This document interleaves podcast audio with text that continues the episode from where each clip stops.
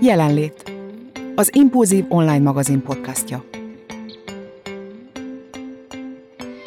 Sziasztok, én Gilik Panna vagyok, az Impulzív magazin főszerkesztője, ez pedig itt a Jelenlét podcast adásunk. A mai beszélgető partnereim Póli Emma lesz és dr. Mahalek Judit, akit az Impulzív magazinból egyébként már jól ismerhettek, mert készítettünk velük egy közös interjút a férjével, dr. Mokarami Alival. Juditról érdemes azt tudnunk, hogy anesteziológus szakorvos jelölt, és két tündéri kislánya van, és innentől kezdve rendszeresen hallhatjátok majd itt a Jelenlét podcast adásban. A mai témánk pedig, hogy vajon a munkák egyben a hivatásunk, vagy sem. Erről fogunk beszélgetni a mai podcast adásban. Sziasztok! Szia Panna! Köszönöm szépen a meghívást és a lehetőséget. Szia Emma! Sziasztok! Örülök, hogy itt vagy velünk. Kezdjük ott a beszélgetést, hogy emlékeztek-e arra egyáltalán, hogy gyermekként mik szeretetek volna lenni? Én igen. Én nagyon sok minden szerettem volna lenni kicsiként. Amire biztosan emlékszem, az a fodrász időszakom, amikor körbevagdostam minden babám és plussállatom haját és szörzetét. Ennek eredménye volt nagyon sok megkopaszított mackó és baba. Nem voltak túl szépek, úgyhogy ez az álom ez elveszett. A gyakorlatban. Aztán volt egy időszakom, amikor én operaénekes szerettem volna lenni nagyon komolyan, Hm. Egyik sem valósult meg ezek közül. Aztán nagyon sok minden volt nekem. Szerintem én még, a, mikor a, beadtam a továbbtanulásra a jelentkezésemet, én még akkor sem tudtam, mi akarok lenni, meg néha még ma se. Van ez így. Van ez így. Nálunk egy kicsit talán céltudatosabb volt ez a lehetőség. Tulajdonképpen a hős szerepből indult ki szerintem az egész. Gyerekkorunkban sokat játszottunk, mint más kisgyermekek is, ilyen hős és ilyen megmentő szerepeket, amiknek kapcsán szerintem az emberbe beleívódott, aztán el is fogadta valahogy ezt a szerepkört, és valahonnan innen nőtte ki magát. Az, mióta gyakorlatilag az eszemet tudom, én már orvos szerettem volna lenni, mondjuk ezt ilyen 6-7-8 éves kor körül már úgy megfogalmazódott az emberbe, de hogy ez mivel jár, mi lesz ennek a vége, hova tartunk, azt majd csak később tapasztalta meg az ember, jóval később. Mit szóltak a szüleid, amikor mondjuk már hat évesen eldöntötted, hogy te orvos szeretnél lenni? Jó, hát azért voltak ennek még mellékvágányai. Szerettem volna teniszezőnő is lenni, meg, meg hasonló elvetemült gondolatok azért még szóba jöttek, de igazából nem volt se kifogásuk, se hozzászólásuk. Ők ezt inkább csak a szemlélő szemszögéből nézték ezt a dolgot, akkor még nem is tehet más szerintem ilyenkor még egy szülő. Vagy nem, nem vethet el mindent, nem mondhat mindenre nemet, és nem is kell mindent támogatni feltétel nélkül, csak szemlélték inkább az eseményeket. Az én szüleim is szerencsére így voltak vele. Én arra emlékszem, hogy ilyen, nem tudom, általános iskolás lehettem, és néztem a Szombat Esti Lesz című műsor műsort, amit én nagyon szerettem, de nem csak a ruhák miatt, meg a tánc miatt, hanem azért is imádtam, mert azt vettem észre, hogy én a műsorvezetőt nézem. és én a mozdulataira figyelek, hogy, hogy milyen összekötő szövegeket mond, és akkor éreztem azt, hogy na akkor ez, ez lesz az én pályám. Én ezt szeretnék lenni. És először mondjuk megdöbbentek a szüleim, kerek szemekkel néztek, hogy tényleg ez lesz a te hivatásod, de hogy engem, engem is szerencsére támogattak. Van, amikor mondjuk van olyan szülő, aki, aki mondjuk abszolút megmondja, hogy te mondjuk ügyvéd leszel, pont jó példát mondtam, de mondjuk mérnök mérnök leszel, azt gondolom, hogy nehezebb eset, amikor az ember nem saját maga döntheti el, ha egyáltalán tudja, hogy mi szeretne lenni. Igen, van azért nekünk is az ismerősi körünkben olyan, akinek gyakorlatilag irányított pályája volt, uh-huh. finoman fogalmazva. Elég sokat szenvedett, főleg ugye a 30-as éveiben. Én most már talált magának egy olyan munkahelyet, ami ugye kettő között mozog, de alapvetően szerintem ez egy kínszenvedés egy ember életében, hogyha valamit ráerőltetnek és nem tudja szabadjára engedni azt a lehetőséget és tehetséget, ami benne rejlik. Mondjuk ehhez tudnod kell, hogy milyen személyiség vagy, hogy mi az erősségeid. Ti tudtátok? Hú, hát kitöltöttem én is rengeteg ilyen tesztet, amit akkor ajánlanak az embernek, és egyébként nagyon érdekes volt, mert mindig pont ilyen olyan eredmények jöttek ki, amikkel nem mentem semmire. Tehát, hogy téged minden érdekel, te mindenféle vagy. és én ezzel küzdöttem mindig, egyébként a mai napig, hogy engem nem egy dolog érdekel, engem sok dolog érdekel. Úgyhogy, hát igen, nem tudom, szerintem egy kicsit később jön rá az ember azért úgy igazán önmagára, vagy akkor ér be jobban a személyisége később, amikor meg már ott van, már eldöntötte, hogy mi az, amit mondjuk tanul. Úgyhogy szerintem ez egy nagyon nehéz kérdés. Nekem ezért nagyon szimpatikusak azok az oktatási rendszerek, ahol a felsőoktatás első pár éve az, az egy ilyen általánosabb ismeretet ad, egy általánosabb oktatás, és, és ott még van időd, mikor már azért tényleg válsz felnőtté is, mert azért 18 évesen a legtöbbünk szerintem még annyira nem felnőtt, én legalábbis nem voltam. És, és igen, akkor ott még van egy kis időd, amikor már tényleg te is jobban látod, jobban tapasztalod, de nem, én nem voltam tisztában azokkal a dolgokkal, amik ehhez kellettek volna szerintem. Még annyira nem ismertem önmagam egy kicsit később. Én szerintem egyébként a, a fiatal felnőttek, 18-19 évesek pályaválasztás előtt állóknak a többsége ugyanebből a cipőbe jár. Uh-huh. Bizonytalanok, nincsen rálátásuk nagyon sok szakmára, nagyon sok mindenre, és a legfőbb kérdés ugye, hogy ebből hogyan fognak megélni, hogyan fognak pénzt keresni, hogyan fognak pénzt csinálni az életük kiteljesedéséhez. Ez pedig a másik fő ok, amit szerintem a mai, nem az oktatási rendszert akarom szívni, de összességében, összességében erre is belátást kellene, hogy engedjen, hogy a, a fiatal felnövekvő generációk számára, hogy például mivel foglalkozik ma egy, mondjuk az én szakmámból nézve egy ápolónő, mert azt most már elkezdik középiskolában az oktatását ennek, de honnan tudja egy 14 éves gyerek, hogy ezzel akar foglalkozni, és honnan tudja egy 18 éves. Tehát a belelátása, munkához való hozzáállás, az nagyon fontos, már megérlelődik ebben a szakaszában az ember életében. Te mit tudtál az anesteziológiáról? Hát amikor már én választottam azt, hogy anesteziológus szeretnék lenni, uh-huh. akkorra már elég sok mindent, hiszen uh-huh. már volt olyan tantárgyunk és az egy egyetem alatt. Ez ugye egyetem után választja az emberbe, uh-huh. ugye jelentkezés lapját, rezidens jelentkezési helyek alapján. Így történt a választásom. Alapvetően nagyon vonzónak találtam, nagyon nő sok szakmával, társszakmával tart folyamatos kapcsolatot, folyamatos egy ilyen interaktív eszmecsere folyik mindenféle oldalról meg kell közelíteni egy-egy kritikusabb állapotú beteget. Úgyhogy nekem ez is vonzó volt például a szakmában. Emma, hogy döntöttél végül is? A szüleid mondjuk segítettek abban, hogy akkor melyik lesz az a pálya, ami neked való igazán? Hát szerintem akkor én itt szúrom be, hogy én nem azzal foglalkozok, amit tanultam, de nem, ez rám volt bízva, tehát meg volt mondva, hogy igen, ők támogatnak abba, hogy elmenjek tovább tanulni, azt tanulok, amit szeretnék, nem mondják meg, hogy mit. Szerintem az egyetlen elvárás az volt, hogyha belevágok, akkor csináljam végig. Ez azt hiszem mindannyiunk felé elvárás volt, vagy elvárás a testvéreim közül is, de más nem volt, tehát nem volt az, hogy ne ezt ne tanuld, mert ebből éhen fogsz halni, vagy ezt tanuld, mert ez lesz az, ami, ami, ami jó, vagy azt tanuld, amit mi tanultunk, mert a szüleim egyébként mindketten tanítók, szóval semmilyen nem volt. Én eldöntöttem, ők meg azt mondták, hogy jó, oké, legyél ügyes, csináld. és én végül szociológiát tanultam alapképzésen, aztán pedig mesterképzésen egy olyan szakra mentem, aminek az a neve, vagy interkulturális pszichológia és pedagógia. Hú, de extrát választottál.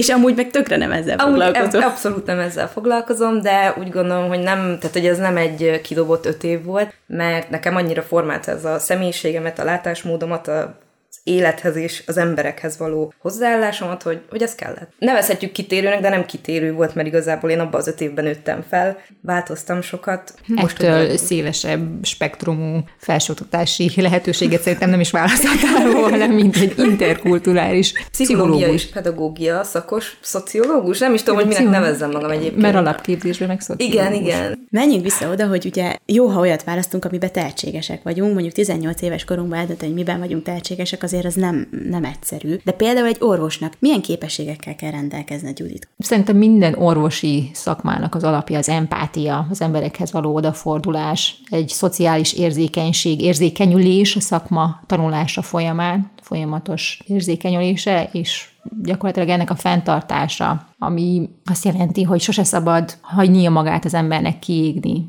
a burnout szindrómába beleesni. Szerintem ez a mindennek az alapja az orvoslásban. Aztán persze, tanulni kell, sokat kell tanulni, a megtanult anyagot tudni kell hasznosítani, időben elővenni az ember agyi fiókjaiból azokat a megszerzett tudást, megismeret anyagokat, amiknek nagy hasznát veszi igen az orvoslása során, nem csak rutin feladatok megoldásakor, hanem mindenféle extrém intenzív terápiában rejlő kihívások során, igen, ezek mind gyakorlati és napi szinten fontos feladatok, de ezekben mindenkinek eltérő mennyiség jut az élete során, úgyhogy valaki ebben erős, valaki abban erős, de a lényeg mindig a, a beteg és a beteg központuság, uh-huh. az, hogy a, az ő neki legyen a legjobb is, függetlenül attól, hogy te most milyen lábbal ébredtél, hogy bentél át az utcán, és hogy érkeztél meg a munkahelyedre, a betegnek aznap jó legyen. Legfontosabb. Most ugye két történetet próbálom párhuzamosan vinni. Igen. Emma, te elkezdtél valamit tanulni, amit aztán sosem használtál. Mikor kezdted el azt érezni, hogy hát nagyon sok ismeretet szerzel, na de ez tényleg nem a te utad? Ezt amúgy én így ennyire nem jelenteném ki. Maximum olyan értem, hogy nem munkába ez az én utam, mert mondjuk ez hozzátartozik az is, hogy itt helyileg nem sok lehetőség van, amit én ezekkel a végzettségekkel tudok végezni. De egyébként én az egyetem első három hónapját végig sírtam. Volt szerda reggel egy előadásunk, egy kommunikációs médiatudomány előadásunk, és én azon rendszeresen sírtam, és teljesen kész voltam, hogy én éhen fogok halni. Tehát, hogy mint diplomás szociológus, én éhen fogok halni. Aztán utána meg, megszerettem, ebben, ebben nyilván benne volt az is, hogy ugye akkor kerültem el otthonról először, 18 évesen, az a, az első három hónap, ugye a legutóbbi podcast adásban benne is volt, hogy azért az nehéz átállni, meg hirtelen belecsöppenni a nagyvilágba egyedül.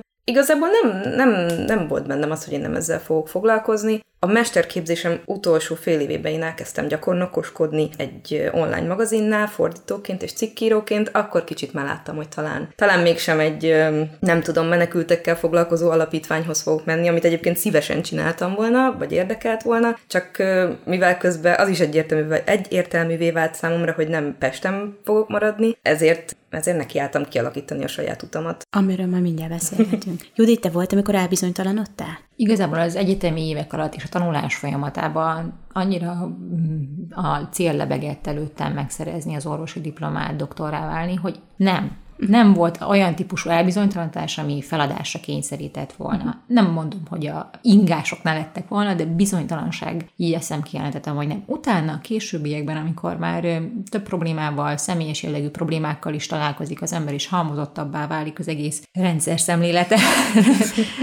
akkor igen, akkor már volt Igazából ugye ez az állandó ön megkérdőjelezés, hogy alkalmas-e az ember, amikor a tanulási folyamatban benne van, ez egy alapszinten működik, még amikor a munkáját végzi az ember, akkor is kell ez nekem? Csináljam ezt? Jó ez? Mikor lesz ez más? Mikor fogom én ezt úgy igazából, úgy Isten igazából mindent beleadva magaménak tudni, minden minden idegszállammal csak ehhez csatlakozni. Én szerintem ezek már csak ilyen eposzi jellegű megközelítések, mert valójában mindig az adott pillanatot kell megfogni és élvezni, és nem kell átfogó rendszerben ragaszkodni valamihez. Az adott pillanat és az adott helyzet adja meg tulajdonképpen a, a munka várását, a munka szeretetét.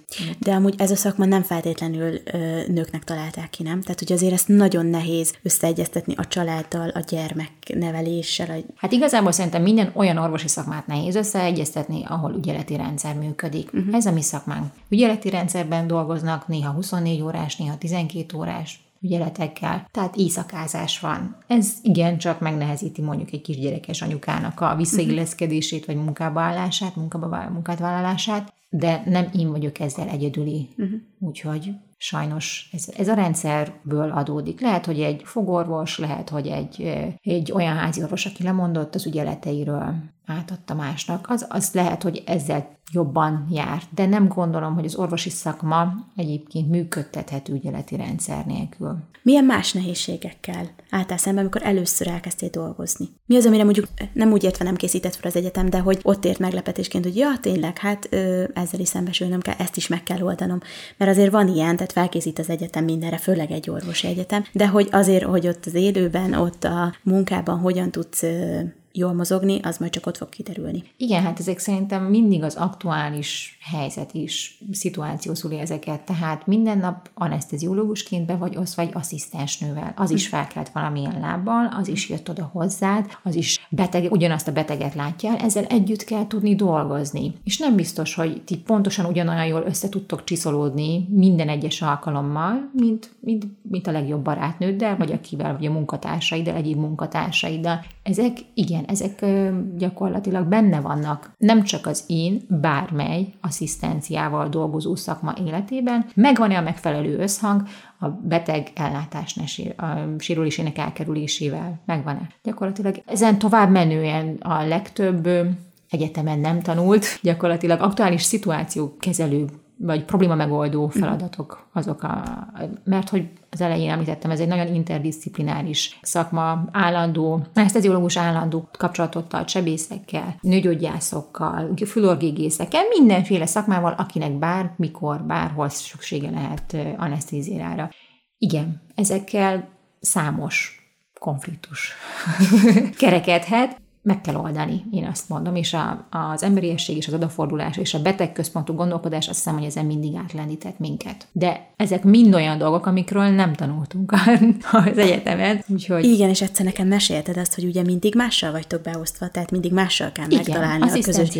például minden nap szinte mással vagyunk beosztva, igen. Hát és ez nagyon nehéz lehet. Igen. Amikor így mesélted, akkor így ledöbbentem, mert én azt gondoltam, hogy tudod, csapatok vannak, és akkor együtt dolgoztok, de hogy mindig mással kell megtalálni a közös hangot, és egyébként a beteg érdekében megtenni mindent. Hát nyilván van egy egyszerű. csapat, aki mhm. forog. Uh-huh. Tehát uh-huh. úgy havonta uh-huh. egyszer-kétszer újra összejössz azzal az emberrel. Mondjuk uh-huh. az én esetemben, ahol kórházban, ami egy nagy kórház, nagy kórháznak számít így. Uh-huh. Ez így volt, uh-huh. még amikor dolgoztam gyes előtt. És most nem sokára újból. és most nem sokára újból, igen, vissza kell integrálódni a munkavilágába. Hát erről majd mindjárt beszélünk. Na, Emmácska, hogyan alakult tovább az életed? Hát, ez egy folyamatban lévő projekt. Hát igazából, ugye, mint említettem, én elmentem gyakornoknak a szakdolgozatírás közben, vagy hát már előtte, belekerültem az online újságírásba és fordításba, és rájöttem, hogy ez olyan dolog, ami engem le tud kötni, mert hogy azt viszont fölismertem az egyetemi évek alatt, hogy nekem csak olyan munka lesz jó, ami engem leköt. Mentálisan. Tehát, hogy nekem arra szükségem van, mert nagyon gyorsan rá tudok unni dolgokra, ami túl monoton, nem veszi igénybe a, tényleg az, hogy tudjak kreatív lenni. És erre rájöttem, és ez a gyakornokság, ez, ez segített egyébként abba, hogy akkor lássam, hogy jó, én erre, ebbe az irányba szeretnék indulni. És én az egyetem után, én igazából először fordítóként kezdtem dolgozni, továbbra is egy online magazinnak megszabadúszóként, mert hogy én kicsit hátulról vakarózva közelítettem meg a dolgokat, mások ugye úgy csinálják, hogy felépítenek egy karriert, aztán mikor kiégtek, akkor így a hobbiaikat megpróbálják valahogy behozni az életükbe, mint kereseti forrás. Na, én kihagytam a karrier részt, és megpróbáltam a, hát a, a, a szenvedélyeimből úgymond fölépíteni magamnak egy karriert, és igen, fordítóként dolgoztam, aztán elkezdtem angolt is tanítani, illetve fotózni, mert én 11 éves korom óta nagyjából nagyon-nagyon szeretek fotózni, és én 11-esként nagyon-nagyon határozottan eldöntöttem, hogy én tovább tanulni a fotós képzésre fogok menni, akkor mi Kaposváron volt rendesen egyetemi képzésben, vagy főiskolai képzésben fotós képzés, aztán nem oda mentem. Egy kicsit tettem egy ilyen kerülőt, és most már igazából okleveles fotós vagyok, csak OK-vel, nem felső oktatási végzettséggel. Így alakult, én egy ilyen igazi kötőjeles ember lettem a munkámban, mert most most is továbbra is vagyok cikkíró, oktató és fotós. Sokrétű Sokrétű. De hogy egyébként nehéz is valahol, de hogy nekem ez kell, mert ahogy de, de tényleg, én azt tudom magamról, hogy egy ilyen monoton munkában én nagyon-nagyon könnyen beleunnék, és, és úgy meg már nem tudja az ember úgy csinálni, hogyha, tehát hogyha nincs mögötte a szenvedés, én legalábbis olyan vagyok, hogy én akkor azt nem tudna, tehát akkor kínszenvedés lenne minden nap fel nem, és hogy öh, már megint ezt kell csinálnom. Hát az orvosi szakma sem túl monoton. Nem mondhatnám. Nem mondhatnám, mindig tart aktuálisan. Te mire vágytál, Juditka, szóval, hogy mondja az Emma is, hogy szenvedélyesen tudja csinálni, kreatív legyen a munka, tehát te így mire vágytál? Tulajdonképpen ilyesmikre vágytam, uh-huh. igen. Ez, ez, alapvetően ezek nagyon mélyről jövő, meg táplálkozó uh-huh. dolgok, amiket nem tud az ember kikerülni, úgy, ahogy Emma sem tette, de mondjuk ennyire szabadúszónak lenni például, mint amennyire az Emma is, számomra sokkal nagyobb kihívás lenne, és feladatként élném meg, mint egy előttem már sokszor bejáratott utat, uh-huh. mint az orvos szakmai utat végigjárni. Uh-huh. Nehéz szerintem nagyon szabadúszónak lenni. Az, ezt találom. Ugye te magadnak keresed a munkát is, mert nem biztos, hogy a munka megtalál, lehet, hogy elérsz majd egyszer egy olyan szintet, amikor majd visszacsatolódik a folyamat, és már téged keresnek, addig viszont gyakorlatilag minden lehetőséget meg kell ragadni, és, és élni, élni a lehetőségekkel, mert hogy ebből abból meg is kell élni. Igen. Tehát nem lehet csak az élvezeti oldalát tekinteni, Persze. viszont ezt tudás, szakmai hozzáértés, meg, meg háttér nélkül, vagy egy igen, tehát amit mondjuk benned nagyon csodálok, hogy kitartásod van, ahogy a szüleid, mondtad, hogy a szüleid is beléd nevelték, hogy kitartás legyen, amit elkezdesz, azt végig kell csinálni. Na most egy ilyen kreatív lénynek, mint amilyen te is vagy, szerintem kifejezetten kihívás a szülők részéről például, hogy 18 éves koráig tudják, koordinálni, hogy amit kezd, azt csinálja. Látják biztos benne, hogy van egy-két dologhoz tűz, meg nagyon-nagyon hozzákap, és nagyon szeretné megcsinálni, csak ugye mindig ott van az, hogy vajon végigcsinálja-e, vajon megcsinálja-e. Aztán nyilván, amikor egy-két dolgot végigcsináltál, akkor már ez erősödik benned, és már te magad is érzed, hogy a következőt is meg kell csinálni ahhoz, hogy ezt valójában élvezzem, meg tudjam. De számomra ez még mindig, mindig sokkal nehezebb útnak tűnik, mint amilyet, amilyet én járok. Na, nagyon szépen összefoglaltad egyébként. Szerintem a Panna, Panna is megkapta már biztos sokszor, hogy mikor lesz rendes munkád. Na, én ezt nagyon rendszeresen hallom, mert uh, szerintem sokaknak az, hogy nem járok be mondjuk egy irodába, nincs egy főnököm, az így olyan, mintha nem is egy uh, rendes munkát végeznék, és így remélem, hogy hallani fogják az, az ilyen emberek, akik így gondolkodnak erről, hogy hogy milyen szépen összefoglaltad, hogy mekkora kihívás ez egyébként, mert tényleg az, tehát nem könnyű. Én nem, nem csak lébecolok otthon egész nap, mint ahogy azt sokan elképzelik egy szabadúszóról, úgyhogy nagyon szépen összefoglaltam a, a küzdelmeimet. Egyszer megkaptam. Ez egy hobbi. A panna a hobbiának él. és a panna így, így el van. És például a, a szüleim is abszolút támogatták az én döntésemet is, és belátták, hogy tényleg ez az én utam. Pedig egyébként nem olyan személyiség voltam, aki mondjuk az a tipikus, tudjátok, hát a média világában ugye hát azt képzelik el az emberek, hogy csak ugye azok tudnak érvényesülni, akik tudjátok, ilyen törtetők. És Igen. akkor, hát én nem ez a személyiség voltam, és engem ezért is féltettek ettől, hogy biztos panna ezt szeretnéd. És mondtam, hogy igen, ezt szeretném, attól még lehet egy másik utat is választani, nem csak ez a mindenen átkázoló. És apukám is ezt elfogadta, hogy jó, és szerintem látja, hogy egyébként élvezem, meg szeretem, de azért benne van, hogy ez munka. tehát, hogy ez így, tehát, hogy ő is az, ő az a típus, tehát, hogy reggel héttől négyig tart a munkaidő, mm. ez, amit meg mit csinálunk az emmával, tehát hasonló a munkánk azért, hát abszolút nem ez. És azért egy szülőnek ezt így elfogadnia, meg főleg, hogy nem is lát bele ugye a munkánkba, tehát, hogy azt tudjuk, hogy egy orvos mit csinál valójában. Igen. Na, de mondjuk egy szerkesztő, egy fotósnak mondjuk milyen munkája van, azon kívül, hogy csak kattingat, oh, tehát, igen. hogy igen. azt nem tudja egy szülő se, és még, még a testvéremnek is néha el kell mondanom, hogy ez miről szól, mert hogy nem lát bele, igen. csak az, hogy úgy el vagyok. Na ez az, amit végül is az elején mondtam, hogy az iskolai rendszerben nincs beleépítve az, hogy belelássunk bizonyos szakmáknak igen. a rejtelmeibe. Tehát, hogyha tudnánk, hogy mi az a a szerkesztő, uh-huh. és nekik mi a feladatai. Persze tudom, az elmúlt tíz évben ez rengeteget változott, meg uh-huh. a, alapvetően a szakmai hozzáállás is biztosan az internet fejlődésével, meg kiteljesedésével más utat vett, de igen, nem látjuk egyszerűen, hogy lehet, hogy én is nem orvosi pályát választottam volna, ha tudtam volna, hogy mit csinál mondjuk egy mikrobiológus, vagy uh-huh. tegyük hozzá, mondjuk a biológiai érdeklődésem az alapból adott volt, de hogy lehet, hogy más utat választhattam volna, hogyha megvan az a nyitottság, az a lehetőség az iskolai rendszerben, hogy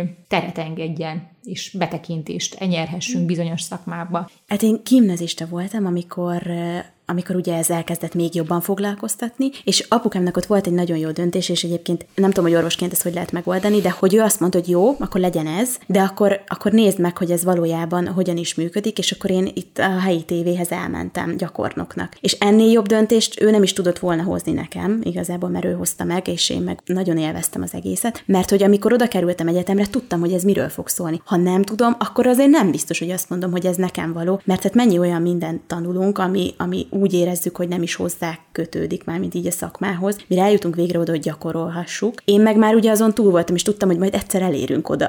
és, és így, így olyan szerencsés voltam, mert nem volt zsákba macska, tehát nem az volt, hogy jelentkezem, aztán majd lesz valami, hanem tudtam, hogy, hogy én ezt szeretném akkor csinálni. Ezt nem tudom, hogy orvosként hogy lehet megoldani, de mondjuk, hogyha vannak az emberek ismerősei, akkor gondolom tud kérdezősködni, hogy valójában ez a szakma milyen is. Igen, feltétlenül. Igazából, amivel én például nagyon nem voltam tisztában, ez az ügyeleti rendszer. Tehát, hogy itt ügyelni kell, éjszakázni kell, el kell menni otthonról, hetente kettőt, akár hármat is nem otthon alszol. Tehát uh-huh. ezek olyan meglepetésként érték az ember például hatod év végén, hogy igen, másképp ez nem fog működni. Most lehet, ha ezzel úgy tisztába jövök már olyan 18 éves korom környékén, akkor nem biztos, hogy általános orvosira megyek, hanem megyek mondjuk fogorvosira. Uh-huh. Hát ezek azok a döntések, amiket akkor nem hozott meg az ember, úgyhogy most már ezt elfogadja, és nem dobja a sutyba csak azért ezt a elmulasztott pár tizenvalahány éve tanulást most már megpróbálja ezt elfogadni, és ezzel együtt élni, és a